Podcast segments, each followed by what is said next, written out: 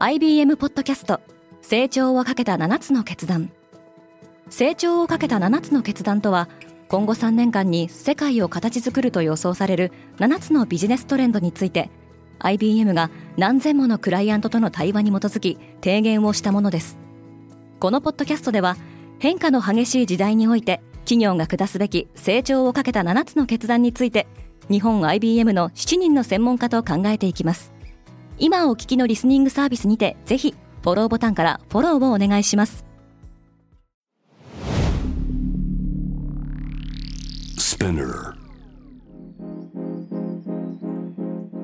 おはようございます。平野真由です。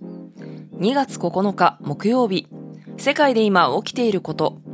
このポッドキャストデイリーブリーフでは世界で今まさに報じられた最新のニュースをいち早く声でお届けしますただいまリスナーアンケートを実施中。詳細は概要欄に記載しています。デイリーブリーフリスナーの皆様からのご意見ご感想をお待ちしております。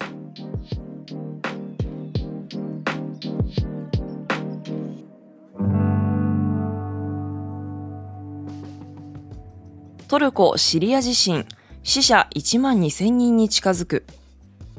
9日で地震の発生から3日を迎えるトルコとシリアでは、被災者の生存率が大きく下がる72時間の壁を前に救出活動が続いています。これまでにトルコで9057人、シリアで2662人の死亡が確認されたほか、被災者の数はシリアだけで30万人に上るとみられています。シリア北部は反体制派の支配地域で、地震の前から多くの住民が国連などの支援に頼って生活しており、WHO 世界保健機関は、感染症の拡大など二次災害の恐れが強いと警告しました。ゼレンスキーパリに到着。ウクライナのゼレンスキー大統領は8日にパリに到着し、フランスのエマニュエル・マクロン大統領、ドイツのオラフ・ショルツ首相との非公開の夕食会に臨みました。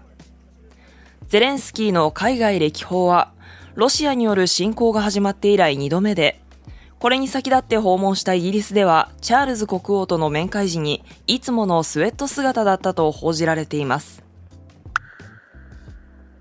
マレーシア機撃墜のミサイルはプーチンが提供を決めたか。親ロシア派勢力が支配するウクライナ東部で、2014年にマレーシア航空機が撃墜された事件で、オランダなどの合同捜査チームは、ロシアのプーチン大統領が親ロシア派勢力に地対空ミサイルを提供する決定をした可能性が高いとの調査結果を発表しました。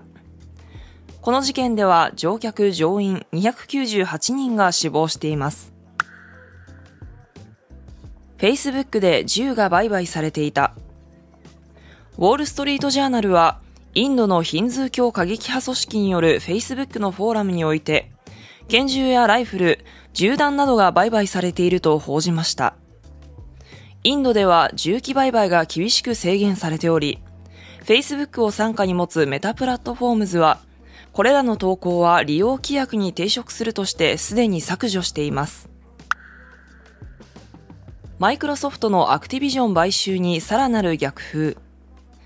ゲーム大手アクティビジョンブリザードの買収をめぐって、イギリスの競争市場庁は、この買収で競争が妨げられ、ユーザーが不利益を被る可能性があるとの暫定的な調査結果を公表しました。アメリカの連邦取引委員会は、買収差し止めを求めて提訴しているほか、ヨーロッパ委員会も競争法に基づき調査を進めています。ディズニープラス会員減少。ディズニーの決算が発表されましたが、同社の動画サブスクリプションサービスディズニープラスは、およそ240万人の加入者を失ったようです。同社の収益はテーマパーク事業での収益が急増したことで、アナリスト予測を上回る好調を示しているものの、決算発表の同じ日、CEO のボブ・アイガーは7000人の人員削減を含むリストラ計画を発表しています。今世界で起きているニュースをいち早く受け取りたい方は、デイリーブリーフをぜひ、Spotify、Apple Podcast、Amazon Music などでフォローしてくださいね。平野真由でした。今日も良い一日を。